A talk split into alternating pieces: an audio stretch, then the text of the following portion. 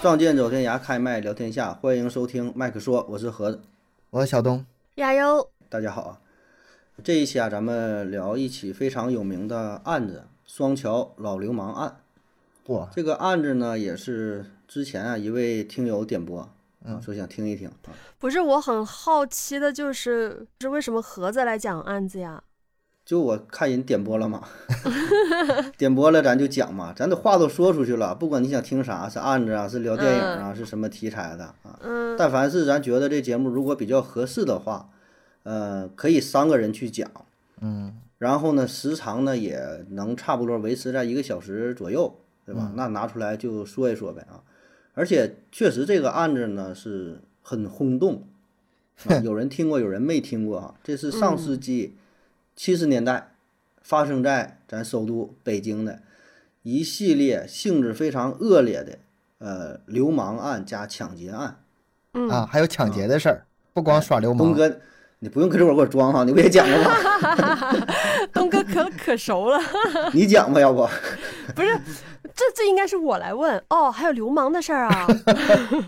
我跟你我跟你稍微解释一下啊，双桥老流氓为什么盒子可以讲？这里不光是凶案，嗯，我觉得这个案子它都有点魔幻了，你就是奔着那个、就是那种奇闻异事去讲也行，对甚至里面可能稍微有一点点的，好像不真实的地方，是就吗？是嗯小说都不敢这么写太。夸张了啊！哎哦，好咱的，好 的，说一下这个故事梗概啊，就整个这个案子，咱不强奸案嘛，嗯一共多少起呢？三百八十起。啊，咋样哎？ 没说错吧？不是，这持续多长时间啊？三百八十起，也就几年儿吧，也就，嗯、哇作案的地区就是在北京啊、朝阳区、呃通州、顺义这几个地方，范围呢还不算太大。嗯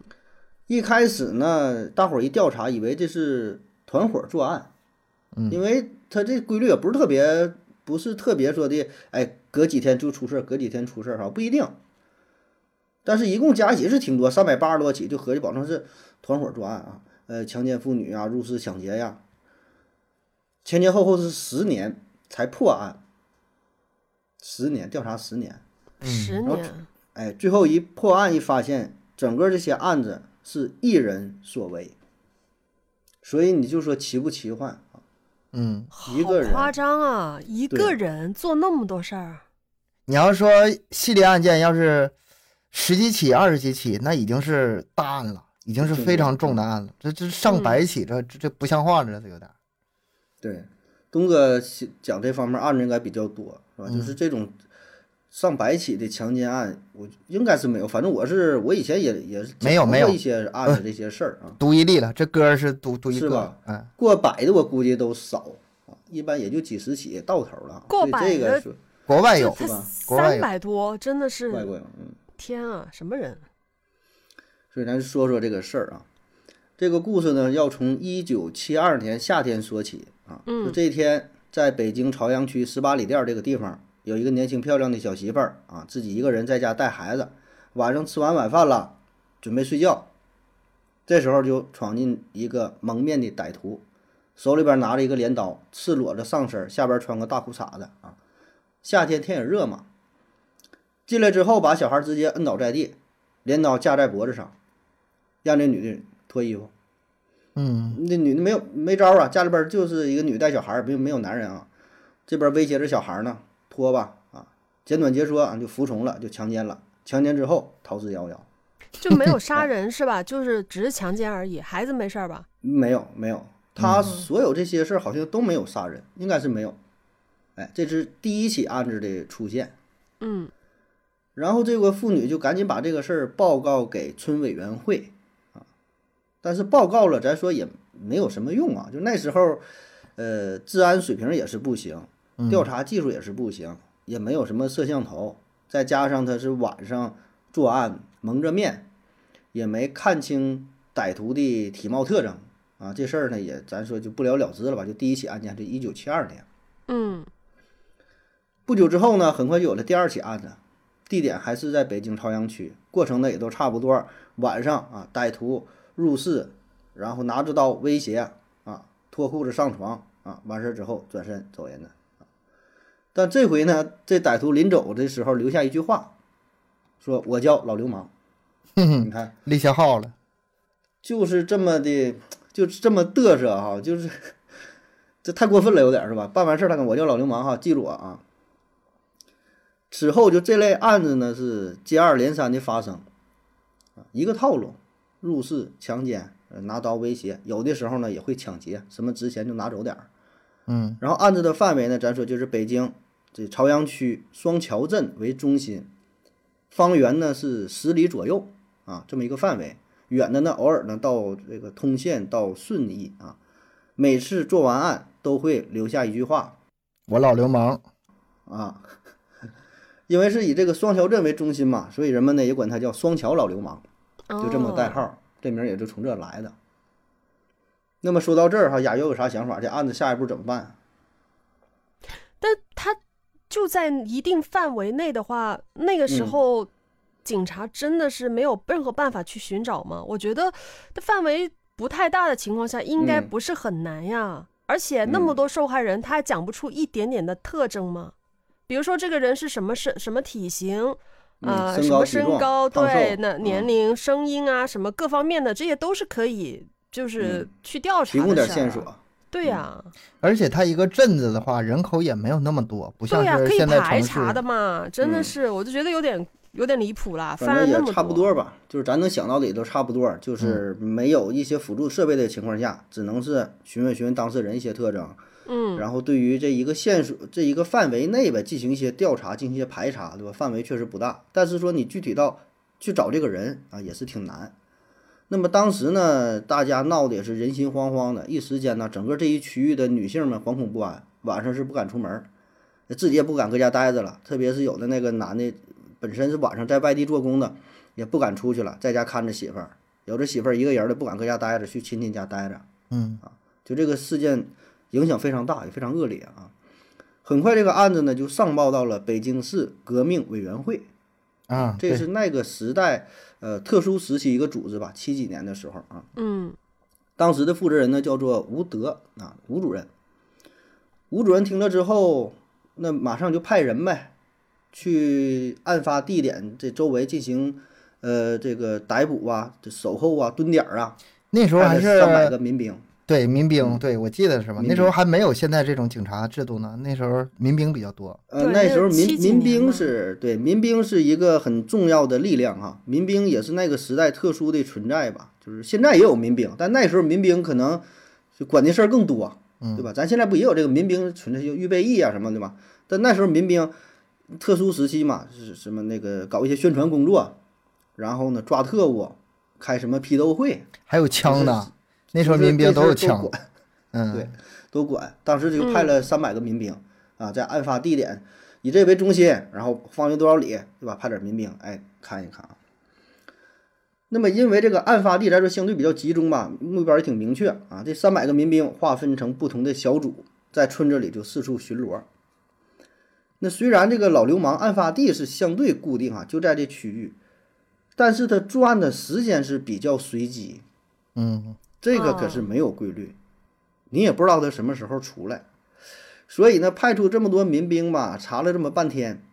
效果呢也不是很理想。而且更诡异的是啥呢？就总感觉这老流氓好像提前知道信息一样，就是你这个村子，比如说这么多村子嘛，A、B、C 的啊，A 这个村子布控了比较多的民兵力量，那他就不上 A 这个村儿作案，B 那边儿啊民兵比较少，那边儿就出事儿。你毕竟你三百个人这么多村子没法全面覆盖，就是他总能找到那个没有人或者人比较少的村子犯案。这么厉害，啊那就是有就是顶风作案呐、这是属于、嗯就这里这个这嗯个犯罪的这个欲望啊，他就他就他就这么强，就这么大。就知嗯道是知道这边有民兵了，但他还能作案，但是而而且还能非常巧妙的躲过，而且不是一次两次。你想想三百八十起，咱就不一起一起说了哈，咱就从这嗯宏观上说吧，他就没闲着。嗯，那么后来为了为了布控信息，就是保密一些嘛，就当时他们也合计是不是走漏风声来怎么的啊呀？嗯这个有一次这个任务就执行的非常秘密啊，只有很少数的这几个民兵，少数就内部知道这消息啊。结果这一次老流氓真就闯进了一个村子，嗯这个村子外围真就部署了挺多的民兵。嗯简短截说也是晚上进屋作案，做完案逃窜往外跑。但问题是呢，这次捉捕抓捕的工作吧，由于太过保密啊，只有村子外围这些民兵知道，其他村子里的本身的，咱说也有一些呃负责这个抓特务啊什么这些人啊，他们反而不知道这个事儿，就太保密了、啊，都是村子外围这些民兵知道，所以直到案发之后，受害人大声呼叫说老流氓又来了。然后村子外围那些人才知道了，然后才涌进村子，才要去抓这个人，各个路口才封锁，才展开这个搜捕行动。嗯所以你看，这一前一后，从喊、从他呼叫到这些民兵知道抓这个人，中间就有一个三五分钟的间隔，就跑了。就反应不是那么迅速嘛，对吧？呃，对，老流氓他就跑了，嗯，就全村几百人就围上了嘛，嗯，然后就搁村子里就怎么找，一看挨家挨户喊，全都认识，就这些人儿，而且一看，哎，都都不都不是，就从晚上一直找到了天亮，愣是没找到老流氓。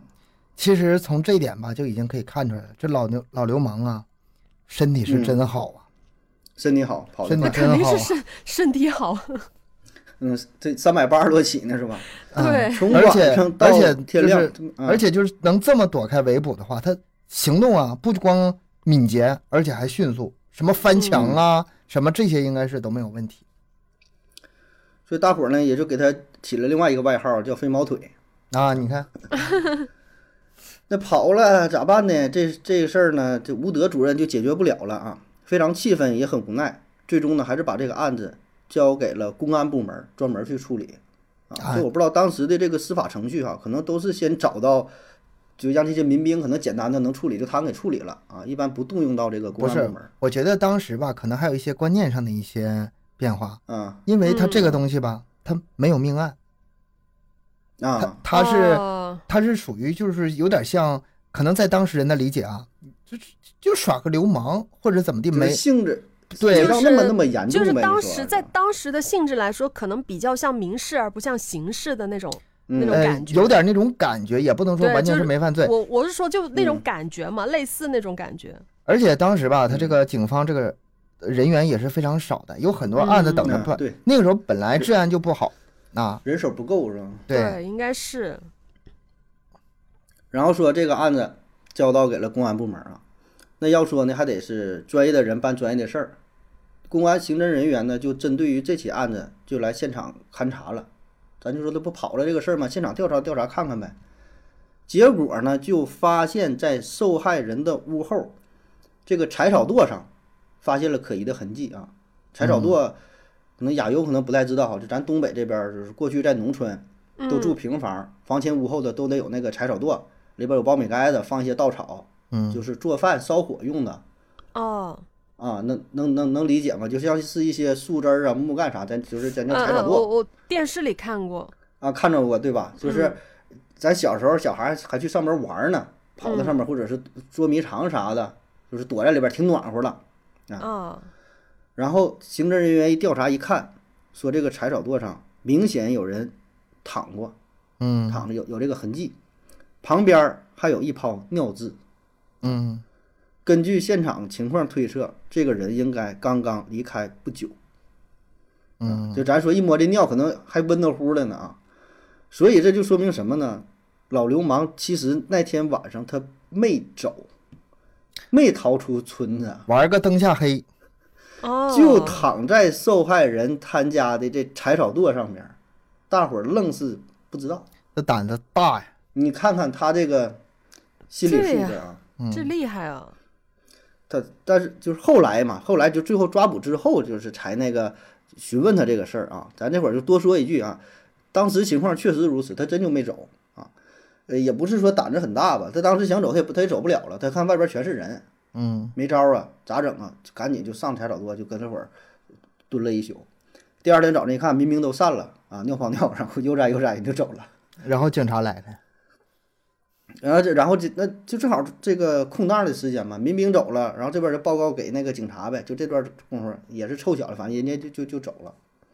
啊，所以呢，这事儿也是给他树立了一定的信心，就是觉得自己还还挺厉害的啊。就是最开始这几几起案子是挺顺的，算是嗯，又强嗯奸又抢东西啥的，觉得哎抓不到我，所以他胆子也是越来越大，肆意妄为。然后警方介入之后呢，就对老流氓的作案区域进行了分析，其实就跟咱们想的差不太多，对吧？就是看看他主要，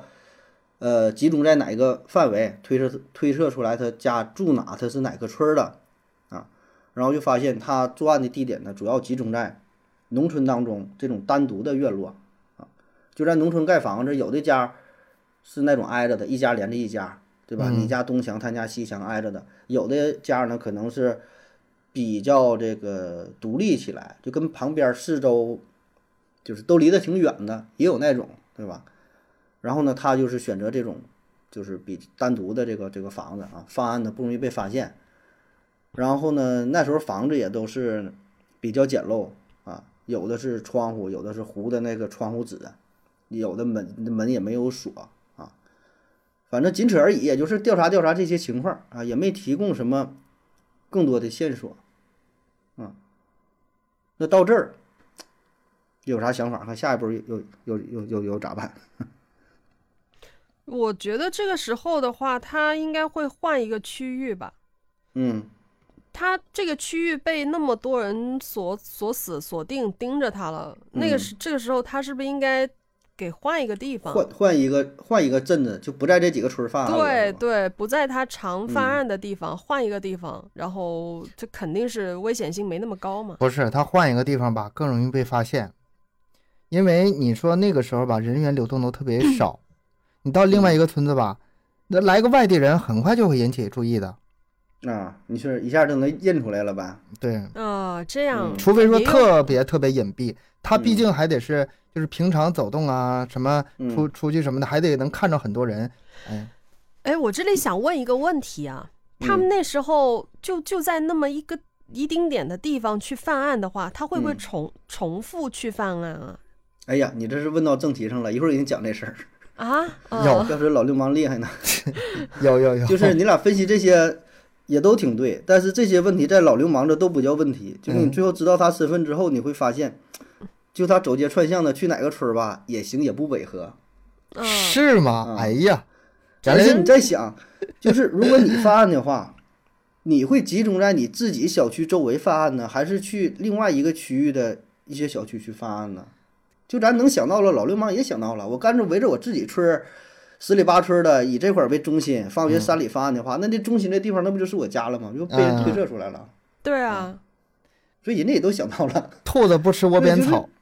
嗯嗯，他保证是，比如说你是什么什么区的，对吧？嗯你保证去另外一个区啊，相对来说对不容易被发现。是啊，正常来说都这样，那要这么说的话，他不光是体力好，就是智商也是在线的。那肯定啊，你你反想嗯都侦不查用能想力了，啊，，嗯你想，你想，他肯定是智商高的人，聪明的人，不然他怎么嗯可能犯案这么多起没有被抓住呢？他每一次都是靠运气吗？不是的，不一定是靠运气的，他多少也有点头脑的。而且头脑厉害呃这个吧，他你要是说那种特别小毛贼，他可能想不到，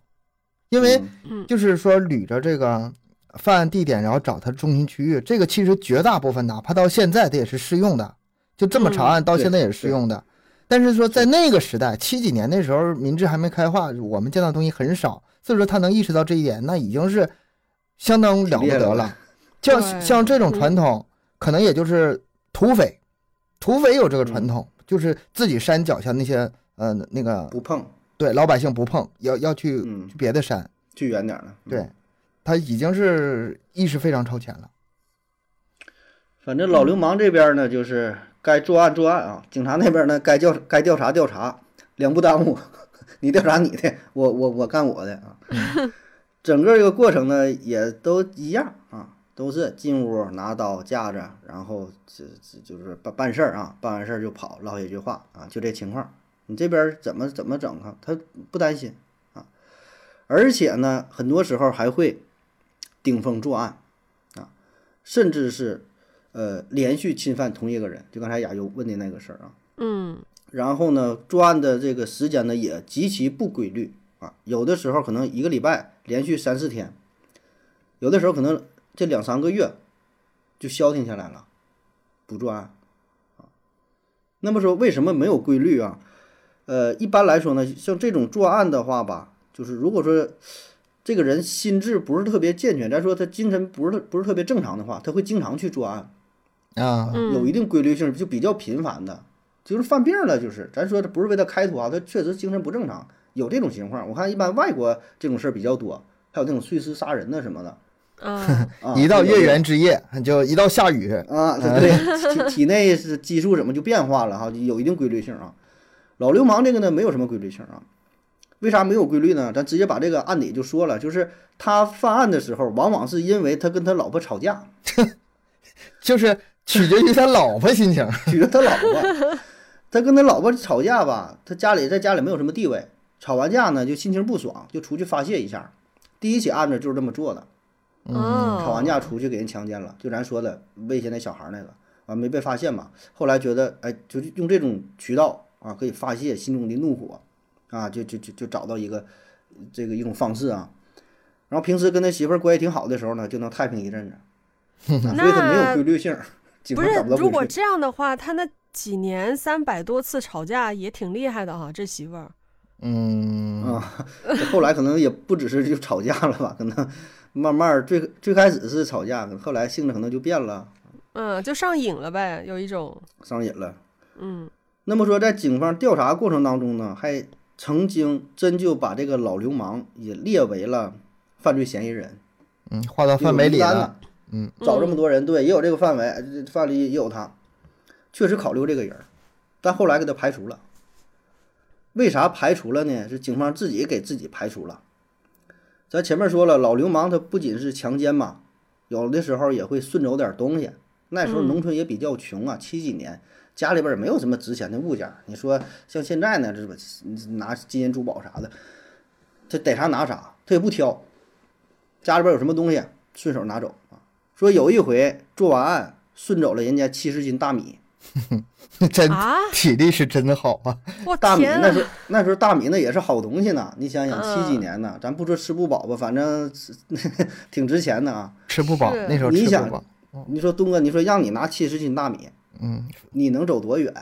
就就让你走。我那老重了，七十斤啊，咋不然对，而且他这还得翻墙，而且主要人家是刚发生完性行为，是是，扛着七十斤大米， 体力真好那。时候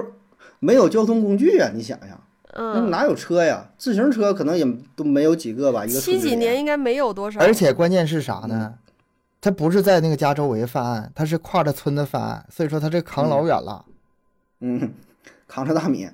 完，警方就说嘛，那你要这种情况，就以受害者他家作为中心，方圆三公里嗯，画了一个圆儿。嗯，按咱正常思维也差不多了，对三公里六六里路啊，你扛七十斤大米，让你走走六里路。然后呢，就说这个老流氓他家呢是距离这个案发现场是十多公里， 我的妈哎呀！哇，就觉得这事儿呢不太可能了吧，对吧？你说十公里扛着七十斤大米，你说这玩意儿，为了这事儿不太现实，就给他排除嗯了。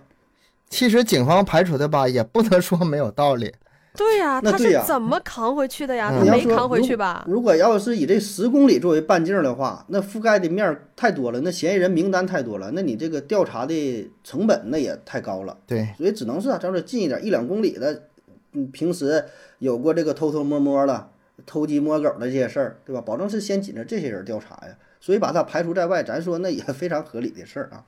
但问题就是老流氓他不是正常人，他正常人谁能你说干三百八十多起强奸案，能扛着大米走，就所有这些事儿，你就都不能按正常人的思维去去理解。啊嗯，就比如刚才亚优问的那事儿，是否说反复连续强奸这一个人啊？人就是顶缝作案。就有一次，一个受害人向警方报案，说我被强奸了。啊，其实警方这边都知道了，就按这套路来了，对吧？这经经常发生的事儿，夸夸夸，叫什么名儿啊？记录好，调查取证，然后给你家什么那个部署点儿警力什么什么的，然后预测下一回会在哪怎么怎么地方安排。没想到警察，咱说前脚刚离开这个受害者的家，刚回去开会研究布控呢。又来第了二天老流氓 又来了，又给他强奸了。那妇女又去报案了啊！警察说放心啊，我们去调查，我们去部署。这这三百多起啊，应该是事后他交代的时候说的，实际报案应该没有这些。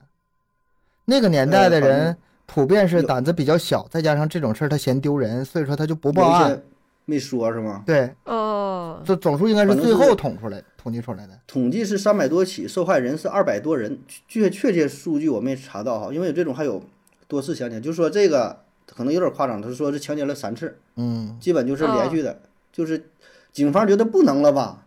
还来啊，还来，哦，那真连续是三次，真是抓不住这规律啊，真是抓不住。你这，哎呀，这想不明白啊。而且说这个老流氓反侦查能力很强嘛，嗯还说一个事儿，说有一回老流氓是潜入到了一个村儿的村儿妇女主任家里边儿啊，看这个村儿妇女主任挺漂亮哈，就想上去了，但是这村儿妇女主任反应也很快，老流氓是进了她的呃屋子这个屋门，就是这个这个大门进去了，然后妇女主任呢是躲进自己的卧室，卧室的门给锁上了。嗯，老流氓是怎么整没打开，没能得逞，僵持不过呀，老流氓就跑了。临走的时候还留下一句话，说我叫老流氓，哎，我还会再回来的，你等我。哎呦，嚣张。那警方就知道这个事儿了，就考虑到这老流氓这么猖狂啊，这么嚣张，按照他的性格，他说再来应该就应该来来， 哎，这埋伏几个老流氓人该说等着。该说好说，这办事讲究，人家说来人就来，你知道吗？所以呢，就使了一个计策啊，设了一个套儿，在这个队伍当中找到了一个跟妇女主任年龄啊、相貌啊、体型啊都很相仿的一个女干警，嗯冒充这妇女主任，嗯，哎，说这几天你就晚上就住这儿化吧。妆成妇女主任跟他家待着，啊，就调这老流氓上钩嘛。那说一切安排妥当之后啊，女干警儿就是这几天天天在呃妇女主任家待着，就等着呗啊。果然没过两天儿真来来了，了，真来了。来了，哎，晚上整个村子静悄悄的啊，妇女主任家也熄了灯，跟往常一样。女干警手中拿着枪，就在屋里边等着呢。旁边行动组的这些人员就埋伏在他家的周围、村子的各个角落，都准备这个得当了啊。那么这时候院子里就闪现出一个黑影，啊，甭说就老流氓啊就来了，迅速的就窜到了妇女主任家，搁这个窗前一闪而过。但是到门口他没开门，发现了，有点警觉嗯了。看一眼窗户，转身就跑了，哎呦我没去进，去。厉 害了，他这以前呢，就是他以应该是特务出身，哎以前在克格勃干过，有过这跟个比利当过保训镖，练这对，怎么是感觉他真的是挺专业的哈？他就跑了，跑得非常快。那这边追就已经追不上了，因为大伙儿都没反应过来，大伙儿都等着他不进屋，然后这怎么地给他摁屋里来个瓮中捉鳖嘛？没想到这嗯跑这么快啊，跑得快，跑得快这事儿不用说了，追保证是没追上啊。咱就说他怎么发现的呢？哎，后来调查知道了，问题就出现在这个女干警身上。嗯，这个女干警在屋里边等着老流氓的到来啊，等半天还不来，有点着急了，你咋还不来呢？ 嗯女干警就抽根烟，啊，点个烟，抽烟这功夫提提神，那有点困了，这等你一宿了，你个该死的还不来，等嗯，老流氓隔着窗户就看到里边这个女的是抽烟吞云吐雾的，嗯，嗯，他知道这妇女主任她不抽烟，一哦一看就是保证有事儿啊，这不是妇女主任呐、保证是别人儿，这是不是女干警不知道，反正保证不是妇女主任，这里边保证有套，保证有诈，根本没进屋，转身就跑。嗯，让你说他这个警觉性啊，就是嗯，遇就这种事儿啊，还能非常理性的分析一下啊。像男的，一般到这时候都不好使，直接进屋就啥啥也不想了，嗯拔腿就跑。那么经历这一次之后呢，这老流氓的警觉性啊是更高了，啊他也知道了，警察这边保证是注意到自己，给自己设下很多的陷阱啊，但是始终就没有上没上套。然后呢，警方这边也开始就是自我怀疑了，就说这里边有内鬼呀、有线人啊，怎么的通风报信儿啊？应该考虑这点。嗯，对，就总是差一步。我上贾这村设埋伏，他去乙村作案，啊，贾村这人刚刚撤走呢，哎，他又回来了，就是这说巧，整不明白，就这么巧吗？哎，整不明白。等大伙儿还是自我呃检查呀，这么，嗯、内部哈、还还得还排查，也整不明白。然后再说老流氓的特点，就身体好这个事儿啊。刚才说了，有外号叫“飞毛腿”，所以是老流老流氓犯案之后，正准备就是逃跑呢，那后边有个干警追。刚起步的时候，两个人呢是相距有十米左右吧，啊嗯不算远啊。这干警呢是一个装甲兵下来的啊，身体非常好，用咱现在话说，跑百米可能能跑进十一秒，嗯嗯，啊，在这个队伍当中都是非常有名的，呃愣没追上。为啥没追上呢？哈，因为他跑的这个路面儿吧比较特殊，它不是那个平坦的公路，嗯也更不是跑道。农村呐、农村都是那个稻田呐、坑坑洼洼的，啊起起伏坑坑伏洼的洼，泥地哎什么的，一拢一对拢有的，田田埂儿，还有那种、对吧？一垄一垄种的地，对吧？嗯嗯老流氓对这个地形非常了解，哪地方高，哪地方低，哪地方拐弯儿，哪地方有小河沟，就暂时在后边追，跑着跑着一不留神，哎，踩着踩着哪个洞里边，脚还崴了。所以说有一次这个就追这个老流氓嘛，也是啊，就战士摔倒之后拔枪照老流氓就就一枪打，没打着，很遗嗯，憾他摔倒了，这是距离哎啊他咱们最就是近的这时候了，十米已经最近的一是，次，对呀、伸手就就就差点摸着了。触手可及的啊，就是抓不到。完、有人说，那你这人不行，这狗追不上吗？对吧？那不有那警犬吗？放狗去追呀、警方确实也用过，但也不好使。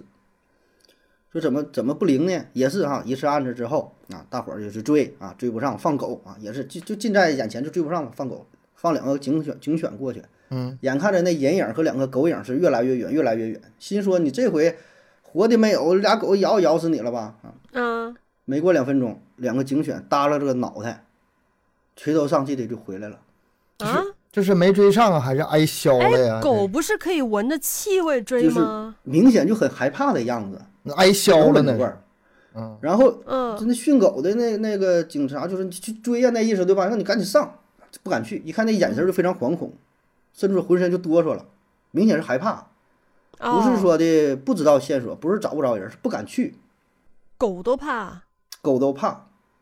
不敢动它了。那说到这，你有啥想法？你想一想，这不是这不是一般人呐，这是。那那人养了狼是吧？那肯就定这不个是一般人啊。这个人儿没抓到嘛，但这事儿是提供了一个线索，嗯就是警犬为什么会害怕人呢？就说明这个人他从事一些相关的特殊行业嗯屠宰，啊，要么就是杀狗的，那个偷狗的，或者是专门养狗的、卖狗肉的嗯，嗯啊，就跟这方面有关。就是以前农村不有那种偷狗的嘛，叫做狗还叫什么？就不管那狗多凶，看着这种人就都害怕，直接溜溜的就，哦，这种人身上有那种那种气味，狗会害怕的。嗯，反正有是那么说，是有气味儿，有的说是嗯它有什么药？嗯嗯，这具体咱也不太懂啊，但是说的挺挺挺玄，我就说有这种人，要这么说的话，嗯那两个狗能回来都已经是万幸了，没让他直接给薅走。 没给弄死是吧？那回来直接都能给你吃了是吧？ 那么这事儿也是提供了一个信息嘛，嗯，就是附近的从事相关呃从业人员呗，对吧？与这个动物屠宰什么有关的啊？但是筛选一遍儿呢，也没发现任何异常。哎这里咱就交代一句啊，老流氓还真就是从事相关行业的，嗯，但是被忽略掉了。老流氓是啥呢？是兽医。我去，更狠。兽哎，七几年有兽医啊？那他当然得有了。太有了，那时候兽医正经挺多呢，农是吗村里边儿那个大牲口马呀、猪啊得哦病了，哎，敲猪的听过吗？没有，没听过，没听过，没听过，没听过 吧，就是那时候有啊，那时候有兽医，老流氓就干这个了，所以这也就解释了之前东哥问的嘛，说的往哪走来个陌生人，你看着这这不啊一眼哎不看出来吗？啊人家，干这行的正常，对，正常。往哪走走街串巷也不就奇怪，干这活儿，嗯，哎嗯那么最接近调查真相的一次呢，是一九七六年的一个冬天，这也没几年，七二年开始办犯案，七六年四年，四年了，嗯，老流氓再次作案，也是大伙儿又去追啊，就这前面这些事儿都一样了哈，追追追啊！这天正好是下雪，雪地上有脚印儿。嗯，那么历经这么多年呢，这老流氓的反侦查能力是越越来越强了，他也知道地下有脚印儿嘛，所以呢故意破坏脚印儿，有的时候正着走啊，倒着走啊，蹦着走啊，反正不好好走吧，就是试图干预警方的追踪呗。但就算是这样，那还是没好使啊，警方还是就是顺着脚印儿来到了双桥火车站附近一个叫做呃咸宁侯村的地方。我还特意在百度地图看了一下，现在也有叫咸宁侯什么村委员会啊，就是有有有有这个地儿啊。那么在这个村子里边儿，就是顺着这个足迹找到了一个房子，在这个房子周围有很多个脚印儿，非常凌乱。那一看就这人顺着搁这一圈儿走的嘛，然后就调查这个房子的主人呗。一调查啊，这人姓李，是个兽医啊。当然，咱说咱知道这个答案了，但警方当时不知道。看这个人呢，其貌不扬啊，个子也不是很高啊，看这样子就是是大众脸啊。然后咱说这个人之前曾经被列为嫌疑人，之前不列过吗？就说有这个人嘛，说太远不排除了嘛。嗯，所以这次警方呢又对他进行了调查，说以前调查过是他呀，啊是有这人啊，排除了，而就是应该不不太像啊，也没有进一步深入的调查，因为以前怀疑过了嘛，这回直接就是啊，这还是那人，没太在意。而且还有另外一些原因啊，一个呢就是这个身材的事儿，咱之前说过哈，亚优也提过了，说这么多起案件就没有一个就看清他的这个身材，高矮胖对啊瘦应该、应该能看清吧？嗯，那么受害者的描述都说这犯罪嫌疑人身材比较高大魁梧，啊嗯，这个人不高但，这老流氓不高，就一般身材，甚至比正常来说还稍微矮一点儿、瘦弱一点儿。哎，为什么呀？为什么那嗯，这手？就涉及到这个心理学的一些一些因素了啊。就是外国有过这种相关的研究，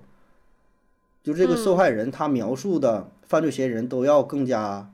高大一些。对，这样的话自己 因为被受害嘛，就是自己当时没有对抗过，能给自己心里找一个借口或者安慰。呃，一个安对慰这事儿啊我。而且哦他受到恐吓的时候，他也看不太清，他就觉得嗯自己挺弱小的，觉得对方都挺挺这个高大的，他心理上就是这么认为的，所以一看他这形象，觉得不太相符。嗯然后还有一个原因呢，就是通过声音的判断，因为这些受害者没看到老流氓的形象，但听到声儿了，他留下嗯话了，我叫双条老流氓，他不是说一回两回了。嗯，警方呢就录下了这个兽医的声音，然后把这个磁带交给这些受害人去听，说是不是这个人儿？让那老流氓喊你说一遍，我是双手老流氓啊，我是双手老流氓，说听，大伙儿听看是不是？大伙儿听说都说不是，嗯，为什么不是呢？第一呢，就是因为你在这种呃当时那种紧张的情况之下，听的声音呢也不一定准确。再有呢，就是咱说这个人是兽医，他兽医他有一个技巧，啊，就他给动物治病的时候，他为了安抚动物的情绪，他需要模仿动物的声音。嗯就是咱们说，你说像现在宠物医院什么小狗啊或者什么，你不得你不得安抚安抚它，有的闹啊，什么扎针儿啊，对吧？它不配合呀。然后说这个老流氓对于自己喉咙啊、口腔啊、什么声带呀、说这个声音控制能力很强，嗯这点反正我是打问号的哈。但是我查一些资料都这么说，就是说他能改变自己的声音，问题不大，这个倒不是很难，对我们啊主现播在来主播说也都不能做难。到是吧？对啊，所我以都能做到。 他给警方提供这个录音样本的时候，他对自己的声音进行了一些处理，嗯，嗯这个我你听信，着可能这个不这个是我特信别明显，哎，稍微一加工，然后人那边一听，我估计那个时候磁带录音效果可能也不是特别好，他哎一听嗯感觉好像也就不是，反正种种原因综合在一起，说这人好像啊不太像，然后就排除了。所以你这也就解释了啊，就是他这个兽医身份，也就解释了为什么之前就说这个老流氓的消息这么灵通，怀疑他有内鬼呢。这兽医嘛，没事儿就各村子来回走，来回窜，活动范围很大，接触人也很多，那基本就是一个嗯流动的信息站一样，很容易获取各种情报。嗯那大街小巷的挨个村子一走一打听，哎，今天啊，今天这个民兵今天去那个村儿了啊，明天要去那个村儿，很容易了解警方的动态。，这真是一个干特务的料，这个。对，挺厉害这个人。然后呢，这也解释了为什么他跑得快，腿脚好啊，那时候就靠走啊。我估计用咱现在话说就是平平常常的，如果你计步的话，一天一天两三万步可能都得打底儿，他就靠走。你说说，一天他主要工作 就是在各个村子里边走来走去。啊哎，我突然有点印象，他最后是怎么落网了？因为这个我当初也嗯是很久很久之前讲了。后来是不是碰着个更狠的人， 给他活活儿碰到了一个马拉松长跑冠 军，对对对对对，那我没记错。哦哎呦我天！那咱说到这儿啊，咱就咱就说这个落网的这事儿了，这真是一好个巧合啊、嗯这还不是因为强奸案，这过了很多年，到了一九八二年，七二年到八二年，整整十嗯年。地点呢是在通县的梨园镇啊，就是现在叫通州啊。这地方呢现在是离北京环球影城呃不远儿，在这个地方呢被抓了。怎么被抓的呢？嗯哎不是我，我想先哎嗯问一下，就是这十年期间，他是一直不间断的犯案吗？还是只在没有前几年犯案？前几年，哦，后面就前没几有犯案了。后来就不多了。后来他偶尔有一些抢劫，应该是就是没有特别详细的记录了。哦，后来他媳妇儿可能慢慢年纪大了，脾气也好了， 对，两人关系已经这个缓家庭和关了系嗯， 对缓和一些。那么抓他的这个人儿呢，他是一个退伍军人。说这天呢，这个退伍军人去供销社买咸盐，到了供销社，这个军人呢是正往屋里边走，他往里边走，里边就出来一个人儿，两个人是擦肩而过，就搁这个门口擦肩而过，这么一个档口，里边的女营业员大喊一声说：“有人抢钱，快抓住他！”嗯，嗯擦肩而过之后，这个退伍军人那一听这事儿，转身就追这个人儿，前面那人就使劲跑，所以两个人其实就是非常近了，起步的时候也就差个我估计五米八米的可能，嗯，就这么一个档口儿。哎，那不一会儿呢，周围也聚集了几十号人，在这个退伍军人的带领下，跟后边就一直追，前边的那个人就跑啊，咱说这就是老流老流氓这个人，他就在前面跑。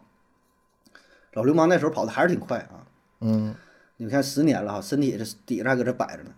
就穿大街过小巷啊，就什么矮墙啊、小道啊，什么小树林嗯夸夸拐，用咱现在话说叫什么跑酷。嗯那种嗯，厉害，嗯挺厉害的我哈估。计这拍了电影的能能挺帅啊。一开始大伙儿一追，这不几十号人一起追嘛，嗯，跑着跑着，这退伍军人一回头一看啊，就剩十多个大小伙子了。人越老越又少跑了几里地，回头就剩两三个人了，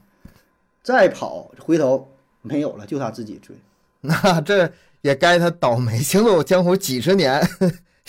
也也没跑了挨过抓。啊跑多远是不知道了，我估计几里地，保证十里八里的，估计得那哎得有了，不近两个人，都这是这个距离能能能把那么一大堆人都给跑跑没都给甩了，甩掉了，对啊，啊那啊，跑没了距。离不不近，气喘吁吁的，真都跑不动了。这退伍军人的素质还是有的，哎准头也有，捡起一把，这捡起这一块砖头，照着老流氓一砖拍下去， 拍着了，嗯，栽这才了算给他栽逮了，着，哎，多不容易，我估计也是十年了，可能也是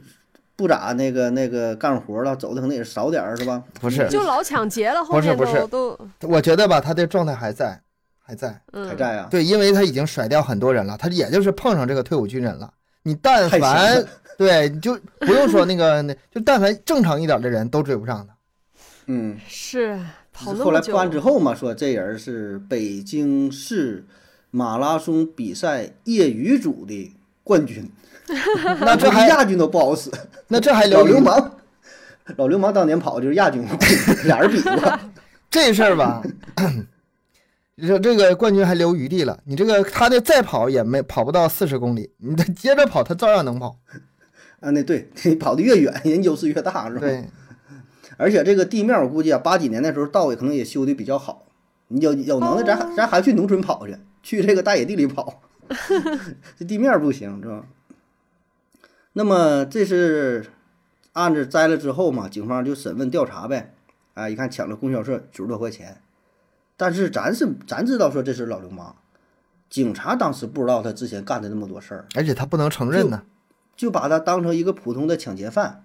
嗯，就给他先关起来了啊。巧的是啥呢？给他抓住关起来之后，北京市公安局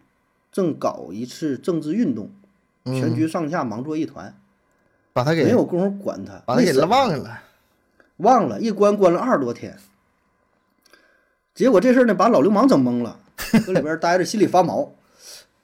咋的了呢？我之前那些事儿是公安机关掌握了，现在是取证调查，是怎么回事呢？要不能这么长时间不审我呀？我这偷九十块钱，这也不至于啊，关这么长时间。自己开始就合计，开始反思了。而且按照之前的经验，就是我走江湖这么多年，这种情况怎么处理我是清吧楚什么啊场。面，场面嗯，没这这没见过呢。这次不一样了，怎么？嗯，没底， 心里没底。然后他也想了一招，他也挺尖，他也没全招。他那是想了一个办法是主动交代之前几起抢劫的案件。嗯他那意思说，我把这几个案子一交了，顶多也是个抢劫，也不至于说怎么地吧，就尽快把我这事儿赶紧处理完。因为你待的时间越长，你调查的时间越长，不越危险吗？嗯，然后呢，他就交代了之前这个抢劫的一些哎，事儿等一下，这这个这个逻辑还真是真是比较罕见。嗯，我赶紧交代我的案件，然后啊，让你们别去那个再别调查了，越调查我越害对，怕赶。紧审这事儿对比较少啊，这是。因为他他就是近期呢犯过几起案子，就是都是那个偷盗的，有去什么双桥中学，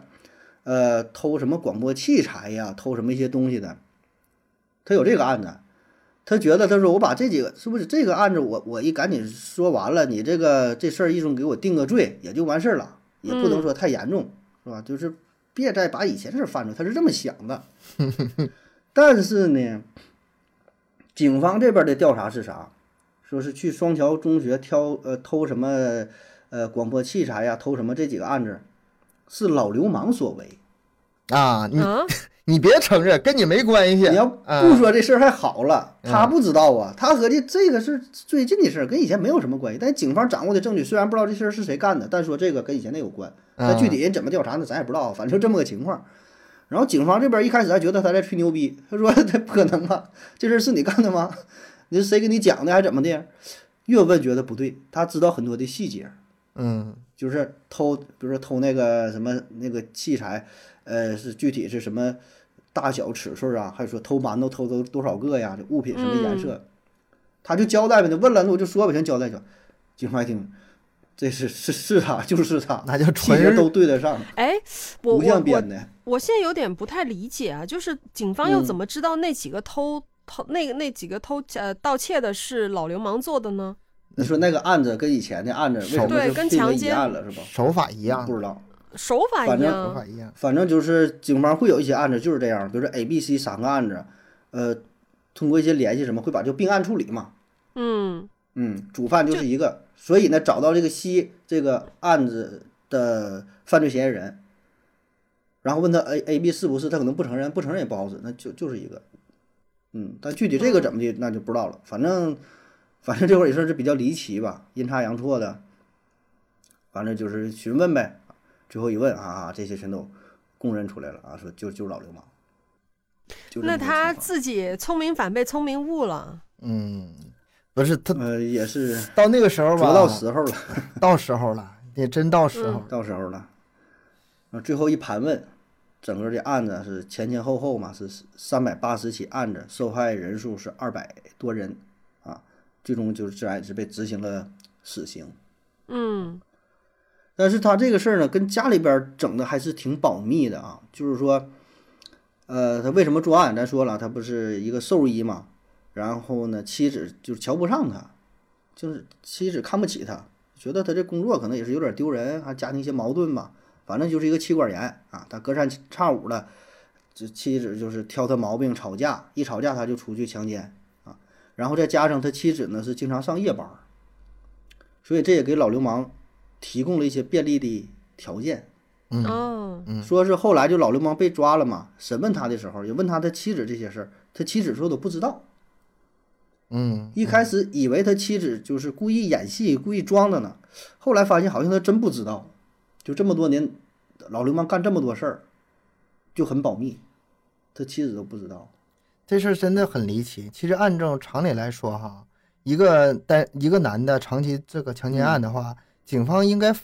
有个分析，就是说这个人可能是单身，他不应该有嗯就家对啊庭。呀，他有有啊媳妇儿、哎，你说这个，我估计人家可能也分析过，所以这也是排除的一个重要原因。对所以就把把他排排掉了了。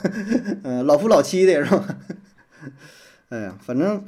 就很离奇吧。这案子有很多的细节，我我哎是看了之后也是不挺是无法我理解、啊我想知道这个这个是这个人多大呀？这个兽医年纪多大？年龄啊？嗯，哎呀，这有啊，这我就我觉得那个不重要啊，我就 没写。不是但，我觉得挺重要的，就是在什么样的年龄段，呃，啊身体素质保持的那么好，有媳妇儿的情况下，他还几年几百期去强奸，他还跑那么远的路，他还七十斤的大锻米炼扛嘛十多公里路，还得就是锻炼我嘛觉得这身体得有多好啊！他是什么年纪 啊？我估计就是二三十岁呗。我我们这个网上一查都能查着，他名儿我都没说，因为我觉得那些都不重要，咱说这事儿就完事儿了。是吗？可子讲案子吧，他独树一帜， 这这这不重特要点，啊，这嗯，是不吧？重要，你说这个人儿，然后怎么地？那这姓王姓李的有什么关系吗？因为就他说说这个事儿自己， 他说自己是老流氓嘛，就是你嗯能把一个“老”字冠在自己的这样一个称号上，我啊觉得他至少至少得三三十就完事儿以上，了 有道理，三四十， 对。有这那你有不我说可能就二十二十多岁小的流氓小伙子跟别人说我是个老流氓，这不合理的。那你说我叫小流氓没有卫斯理啊？我叫小流氓，太嫩了。嗯，觉得还是有有一定年纪的，但身体素质是真的好。嗯，所以这故事告诉咱们，就没事儿还得锻炼身体呀、哎呀，真重要，真 重要。你看人这么多年啊，天天走这么多啊哈、咱咱不是说这个为了去犯案啊，就是见义勇为，你想追你都追不上。你看那个当兵的多厉害，跑那么远，所以这嗯也是挺奇葩的一起案件吧，也是在那个特殊的时代啊，各种怎么说，各种因素赶在一起了，这种情况我我真是太难遇了啊！这么多年啊，三百多，要不是因为这事儿，你说还破不了案呢，可能要遇不着这个这个马拉松冠军呐，嗯， 再遇着二一个人儿，可能这事儿也就就是换一个，他也也追不上。对对，可能也就不知道了，也也就一直被埋藏起来了啊，这个这个案子。那行了，以上就是今天的全部内容，感谢您各位的收听，